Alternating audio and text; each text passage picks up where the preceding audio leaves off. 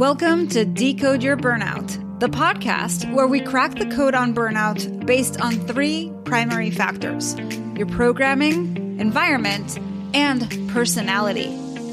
We also feature experts who debunk the myths about what it takes to be successful in their industry and spin those tips to fit the workplace so you can optimize the way you work. I'm your host, Dr. Sharon Grossman, a psychologist turned coach, author, and burnout expert. If you're burned out and want to go from exhausted to extraordinary, book a free breakthrough session with me by going to bookachatwithsharon.com. And if you want to see how you're doing and what to focus on next, download the Burnout Checklist. You'll find the link in the show notes or go to bit.ly forward slash check your burnout. Now let's get started.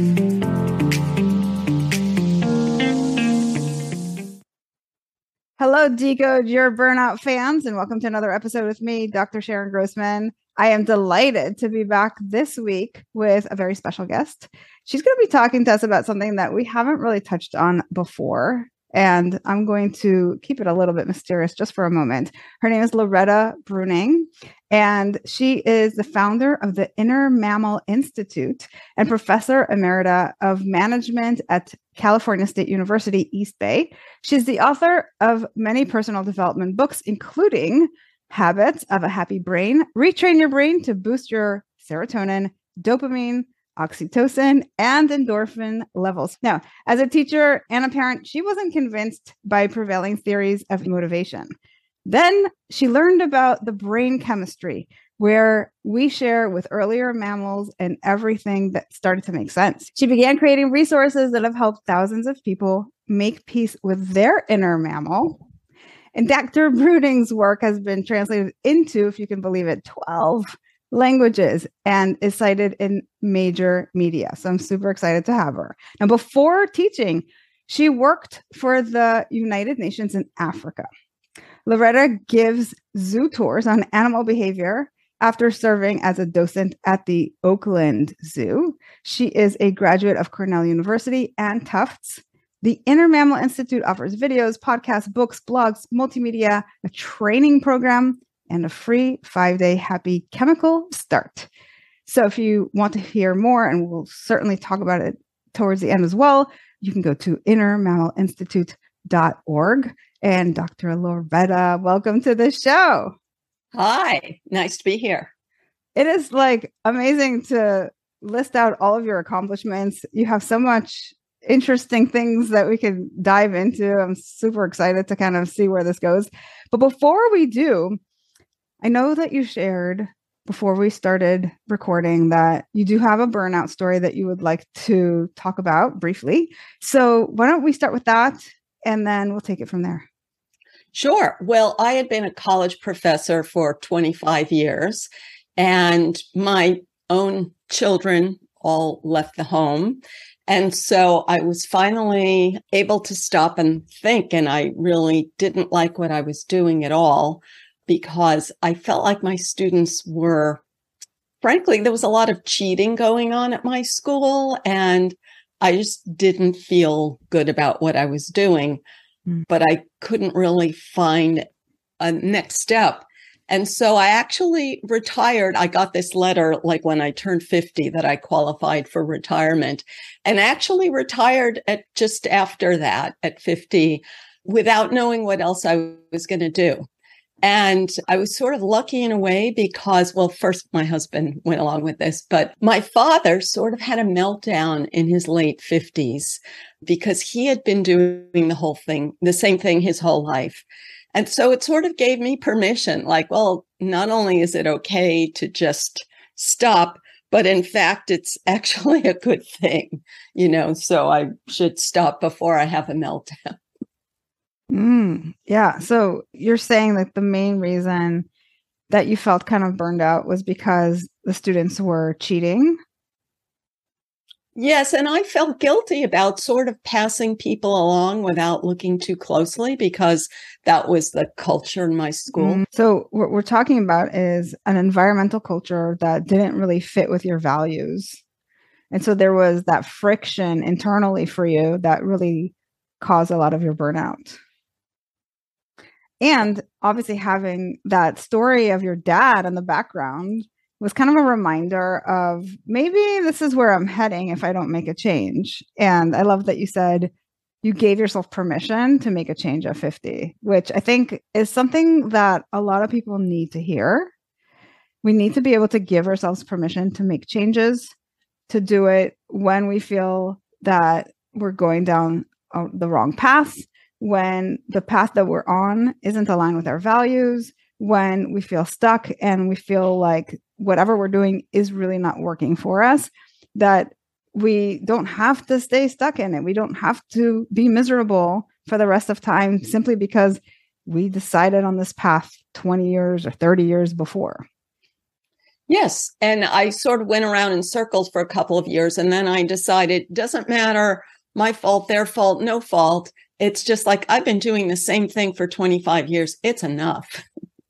You know, it's not just about necessarily always making a change that's drastic. I also want to share that there's something called job crafting that you can do. So, for those of you listening who are like, yeah, I have been doing the same thing, it's kind of a grind or it's kind of status quo, Groundhog's Day every single day, you could go the route of changing your career, which a lot of people have been doing since COVID, as you know. And I also want to just mention that the other possibility is if you do love the work that you do or the industry that you're in, but you're maybe just a little bored, that maybe think about how to craft the work that you're doing and maybe just pivot within that or maybe take on a new project or uh, think about other roles within your organization. So there's always room for growth. And this is really an invitation for you to explore where it is you could go in order to keep the excitement and the joy in your work because there's no point in just showing up and checking a box. That's not what this is about. So you decided to make this change. Tell us where you ended up going and what made you decide to go down that road when I had free time, I started reading a lot of evolutionary psychology, which is a field that didn't exist when I was in college. And I had always loved psychology and read a lot of psychology books and self improvement books because I grew up in a really bad place and I always knew that I needed to sort of, let's say, rewire my operating system but I never was a professional in the psychology field. And I think that was good because it didn't force me into any one paradigm. So I could study all different approaches and connect the dots. And after I read about evolutionary psychology, I was amazed because the um, parallels between human emotions and animals was so obvious. And then when I found that our positive and negative feelings are created by chemicals and that animals have the same chemicals and their chemicals turn on for reasons that are so obvious, then it really showed me how my inner mammal works. So I know there's probably a lot of people who might be listening to this now and saying, what chemicals are we talking about? And what do we have in common with these other animals? Like, I'm sure it's bringing up a lot of curiosity. So, can you maybe dive in a little bit and tell us what positive and negative feelings would you say are created by chemicals? Which chemicals? And how is this relevant to maybe people who are feeling really stressed out? Resentment is a big feeling that people who are burned out experience those are, I would say, probably the two biggest ones, but there's some other ones for sure, like frustration, anger, despair, those kinds of things. So, so if somebody's listening to this and they do have those kinds of emotions that they feel stuck with, what would you say? What are those chemicals? What can they do about it? Sure, that's a lot. So I'm talking about dopamine, serotonin, oxytocin, and endorphin. And when you said, well, what do we have in common with animals? So these chemicals are controlled by our limbic system, which is sometimes called the emotional brain, but structures like the amygdala and the hippocampus that people have heard about, they're the same in animals. So even though animals don't have the big cortex we have, our big cortex doesn't control our chemicals. And anytime you're doing something that an animal could do, then your limbic system is involved and which is all the time. And if you want to feel good, you have to get it from the animal part of your brain. Now, let's talk about the chemical, the sentiments you talked about. So, resentment. Mm-hmm. So, that's a great example. So, all of these chemicals, all of these good feelings are wired by your past experience. So anything that turn on a good feeling in your past. Oh, and the bad feeling is cortisol that people often hear about as the stress chemical. So anytime a chemical flows, neurons connect and that makes it easier to turn on the same response next time. Now, when you get more than you expect, dopamine surges. And that's the feeling of like, wow, it's a jackpot feeling. When you get less than you expect, cortisol is turned on. That's a threat feeling, but that's just because it's your animal brain's way of saying, don't invest more effort in that because uh, your survival would be threatened if you continually invest effort in something that doesn't get a reward on your energy. So resentment is, when you invest in something repeatedly and you get less than you expected. Now, separate from all of this, we have the urge for social rewards that we could go into. So if you invest in getting social rewards and you don't get them because you can't control others, then especially then you have that disappointment, social disappointment is cortisol and repeatedly wires you then to be going into that resentment feeling a lot. That makes really good sense. And I love this idea of more or less than you expect and how that really correlates with whether you feel good or you feel bad. And I think there's two really important pieces to what you just said. One is the direction, right? Is it good or is it bad? The mm. feeling that you have, and how it always comes back to expectation. And I love that so much because when we talk about stress, stress is really about your perception of things. And so when you perceive things to be a threat or when you perceive the demands on you to exceed your resources, these are all kind of kinds of different definitions of what stress actually is then you create this more negative feeling within you. And so I love that it comes back to expectation because even your expectation are your thoughts. It's something that you have control over.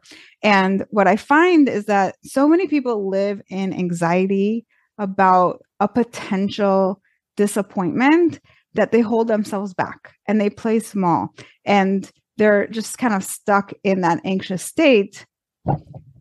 And it's almost like this idea of I could potentially be disappointed is so threatening that we are willing to give up on so much in life to avoid that feeling.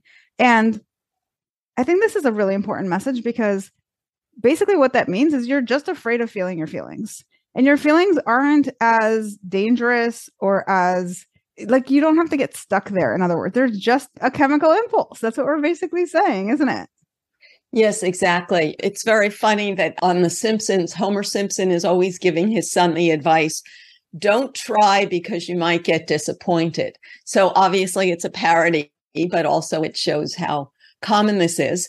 Now, the reason it feels so overwhelming is because the mammal brain has life and death feelings to everything. So, frustration, for example, you mentioned, mm-hmm. is the expectation that nothing you do will work. So, you've already tried everything you could think of.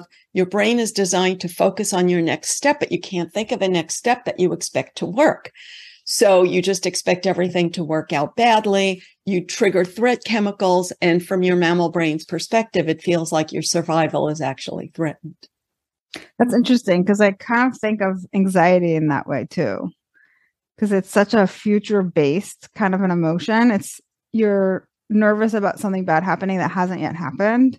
But because you create that story in your head, it's like you're already living that disappointment or that bad experience without it actually mm-hmm. happening.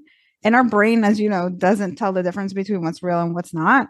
So we're kind of so afraid of the bad thing that's going to happen that we're already pre like e- experiencing it without it actually having to ever happen in the real world.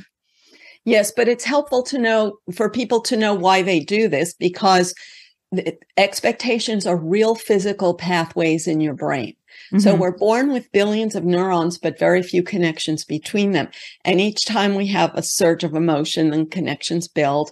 So when you have had a disappointment in the past, neurons connect. And it's like you don't touch a hot stove twice because your brain warns you in advance, hey, don't touch that hot stove again. So there's a, let's say, a good reason that your inner mammal is trying to protect you, yeah. but then you have to just redirect it. Otherwise, you'll just spin your wheels. 100%. So I know that you have some myths that you came on here to debunk for us. So I'm wondering if you can tell us what is the one of the biggest myths with regards to these chemicals that you often come across and can you debunk that for us? Sure. Well, people expect that their happy chemicals should flow all the time.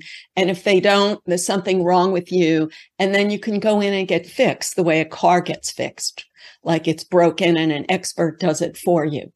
So, in fact, our happy chemicals are not designed to flow all the time. Each one evolved to do a very specific job and is only released in a moment when it's appropriate to motivate you to act for that specific reward. And then it stops and the good feeling ends. It's like if an animal sees food in the distance and dopamine turns on that motivates it to go toward the food. But once it gets the food, the dopamine stops because it has already done its job. So we're not meant to just have happy chemicals flowing all the time for doing nothing. And that's really an important takeaway for people because, you know, life as we know it has ups and downs. And we're so afraid of the downs that we're trying to live in this utopian world where we're constantly happy. And we have a lot of that with instant gratification, technology, all the things that actually make life a lot easier for us. But I'm also saying that people's frustration tolerance has gone way down. And so we're always having these unrealistic expectations that we should be happy all the time. And I'm glad that you're here to tell us like that's actually not how we're designed. That's not supposed to work that way. And here's why, right? Because it's supposed to be something that motivates you. Imagine if that was true and you were happy all the time. Now you needed to go and do something, you'd have no motivation to do it. And so it actually couldn't work. Right? It just doesn't work. Exactly, because exactly. if you're not going to be motivated and going out and doing things, you actually never really accomplish anything. You're just kind of laying back on your laurels and not really motivated to do much and that i think a lot of our joy comes from being engaged and trying on new things and accomplishing things. And so if there's no motivation we actually can never reach those levels. And so we actually need that dopamine to come in to motivate us so that we can experience more of that joy in our lives. Exactly. And just for people to know why this is hard so that we can have that self acceptance the dopamine stops when you get what you seek. So your brain is constantly habituating to what you already have. So if I have hot running water, doesn't make me happy at all, even though my ancestors would have been very happy with it. And interesting example is, you know, people who work very hard to get to a certain goal yes. and then it doesn't excite them anymore. Yes. And it's really a natural thing because our ancestors, like they worked very hard to find a fruit tree. But then once they had enough fruit, then fruit was no longer meeting a nutritional need. So they had to work very hard to find protein or water. So the point of your brain is to focus on the next need, the unmet need, rather than make you happy just appreciating what you already have. And I think part of the issue, at least for me, the way I look at it, is that we're confounding two different concepts. So we're confounding like getting your need met and being happy.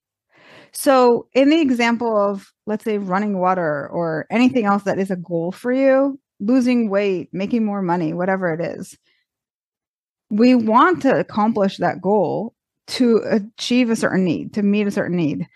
But we tell ourselves when I have that need met, then I'll be happy.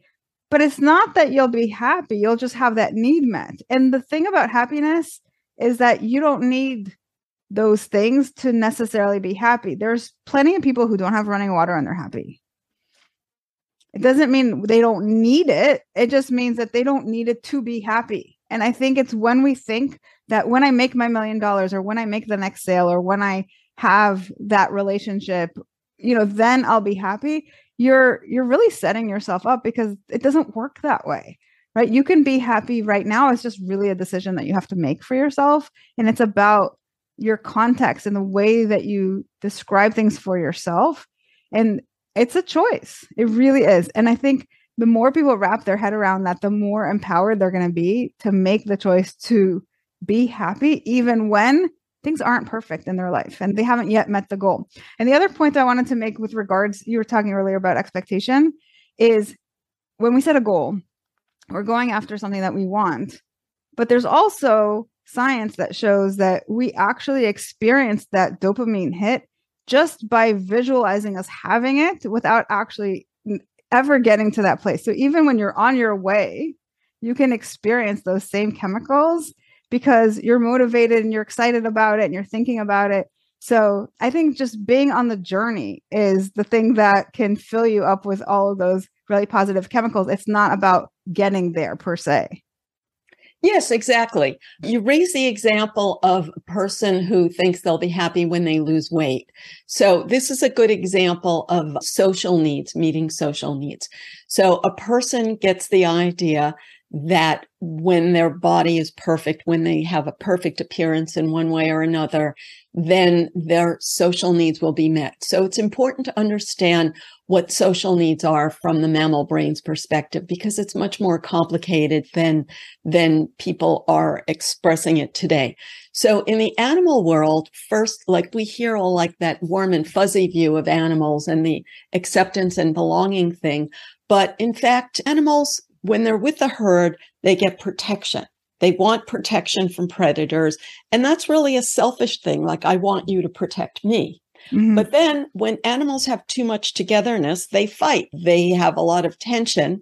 And so they really would rather distance themselves. But then they smell a predator and they go back to the herd. So there's that frustration back and forth. And we have this chemical called oxytocin that rewards us mm. with a good mm. feeling when we have protection and the safety of social support.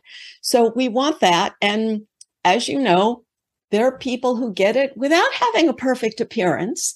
And then if you have a perfect appearance, you may not get it because you may have some negative expectations about social support, which are easy to have because everyone gets disappointed. And that's whole one thing. And then the other thing is there's a different social need that comes with serotonin, and that's social importance. And the way of thinking about that is that once an animal is in the herd, it's at the bottom of the hierarchy. Biologists have known for 100 years that mammals have hierarchies in their groups. And if you're at the bottom of the hierarchy, your chances of your gene surviving are lower. And as you rise, your chances of your gene surviving are higher. So animals are not conscious of their genes and we're not consciously motivated by our genes, but your happy chemicals are stimulated when you do things that raise your social importance. And once all of your other needs are met, this is what your brain focuses on. And so this is what drives people crazy. And you know, as you're talking about dopamine, serotonin, and oxytocin, I can't help thinking about the three burnout profiles that I share about in this show, which is the thinker, the feeler, and the doer. And so I kind of thought it'd be fun to bring it back to that in a way. So, you know, we talked about serotonin is about social importance. And when I think about burnout and how that relates, I think about people who burn out because they're not getting the acknowledgement that they think they deserve based on all the work that they do. And so they feel a lot of resentment and they start burning out because of that. And so I think that ha- that happens in particular, I think, with thinkers. Those are the people who are very much in their head and they've got a lot of negative thoughts. And so they're kind of spinning in on those thoughts. Then we have the oxytocin, which is clearly more of a feeler kind of a chemical. And the reason for that is, you know, oxytocin is about social support. And what we see with feelers is that they are the people who are seeking out other people's approval, but in a different kind of way. They are the people pleasers. They are trying to take care of everybody and be accepted. And so, a lot of reasons that they burn out for is because they're taking on too much of other people's stuff. They don't have the boundaries in place. They really want people to be taken care of, you know, and they're putting themselves on the back burner. And ultimately, the doer is the person who has that dopamine thing that they're looking for by constantly trying to do, do, do more, more, more, and feel that dopamine rush from the achievement, from the accomplishment. And so it's kind of interesting. There's these parallels of the chemicals with these three burnout personalities. Yeah, that's interesting. But it's also important to realize that we all want all of these chemicals. It's of just course. that maybe we're in the habit of focusing on one, but we do need all of them. Of course, of course. So we've talked about how we have these different myths about dopamine and we've talked about oxytocin and we've talked about serotonin. Is there anything else you want to share with us about these chemicals that we need to know about?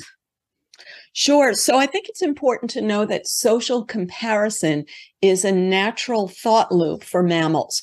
So maybe people have watched nature videos and they see that like if a monkey grabs for a piece of fruit near a stronger monkey, it's going to get bitten. So it pulls back. It, its cortisol is released when you see that you're the smaller monkey and somebody else is the big monkey. Then when you, in order to survive, the monkey has to find the opportunity to be the big monkey so it can get the fruit. So it compares itself to others. And when it sees that it's stronger or has the advantage, then serotonin is released. And that's the good feeling that we're looking for. And it's not aggression, it's confidence in your own strength. And you can give it to yourself. We would really rather get it from a pat in the back and applause from the world but the bottom line is that, you know, in the monkey world, it has to be somewhat realistic. You have to have some strength to get it. And you will always live in a world where there are other individuals that are stronger than you. So if you dwell on the strengths of others, you make yourself miserable. So we have to be very conscious of our social comparison because otherwise we think other people are doing it to me. They're putting me down when really I'm the one that's doing all the comparing and judging. And that's actually a really important thing that I see a lot is the social comparison. And we tend to compare up. We compare like everybody who's doing better than us, who is getting the promotion and who's, you know, making more money or is more successful. And we feel inferior when we can just as easily compare ourselves to people who aren't doing as well and feel that sense of confidence and the serotonin that you mentioned. So, really, the opposite of feeling that you have that advantage and getting that confidence in the serotonin is what you said earlier, which is anytime you feel the bad chemicals or you're feeling negative, that's cortisol. And cortisol is going to be a result of comparing up and feeling inferior in comparison. We call that compare and despair. Yes. And uh, when you said about you could always compare to someone in a position of weakness and feel good, now that sounds mean. And people might have a bad reaction to that. So that's why I've written a new book called Status Games, where I try to explain like a kinder, gentler way to do it, because there is not really an alternative. So, you know, people say, well, you should compare yourself to your personal best. Yes. And that's true but we we all know that we sort of want more so what i say is to put yourself up without putting others down mm-hmm. so you know like somebody that has to find fault with other people every minute just to make themselves feel stronger and the reason they're doing that is because in between that, they're putting themselves down. Yes. So you have to notice when you're putting yourself down and start putting yourself up. And you have to take action so that, that you're proud of so that it's easier to put yourself up. Well, I have to say, you are just a delight and you have such great in- incredibly interesting work that i think very much resonates with my work of burnout and so i'm so glad that you were able to come on and share your unique perspective on this. If somebody is listening to this and they're interested in following you or getting more information about what you do where do they go? innermammalinstitute.org innermammalinstitute.org fantastic well again thank you again for being here and it really was very interesting, at least for me. I hope everybody who's listening also thinks so. And as I mentioned before, I'm always interested in seeing how all of our guests and their very special expertise relates back to what we're talking about here on the show, which is burnout. So, for all of you thinkers out there, what did you think of the show? And do you relate to this idea of serotonin and social importance being something that perhaps specifically and especially leads you to burnout? And if you're a feeler, does the idea of oxytocin and the social support component does that really trigger anything for you? And for you doers out there, what about that idea about dopamine that we talked about? I mean, I think this is fascinating. And of course, there's going to be all kinds of crossovers. We're all humans and we all experience all of these things.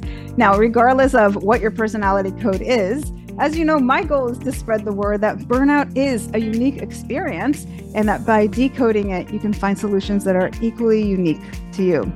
Help me spread this message by subscribing to the show on Apple or Spotify and leaving us a review telling us what you think, feel, or do differently because of the show. If you're watching us on YouTube, you can also leave me a comment or questions to answer in future episodes. And please recommend the show to anyone struggling with burnout. If you're ready to take the next step with me to decode your burnout, go to decodeyourburnout.com and I'll see you right back here next week. Take care.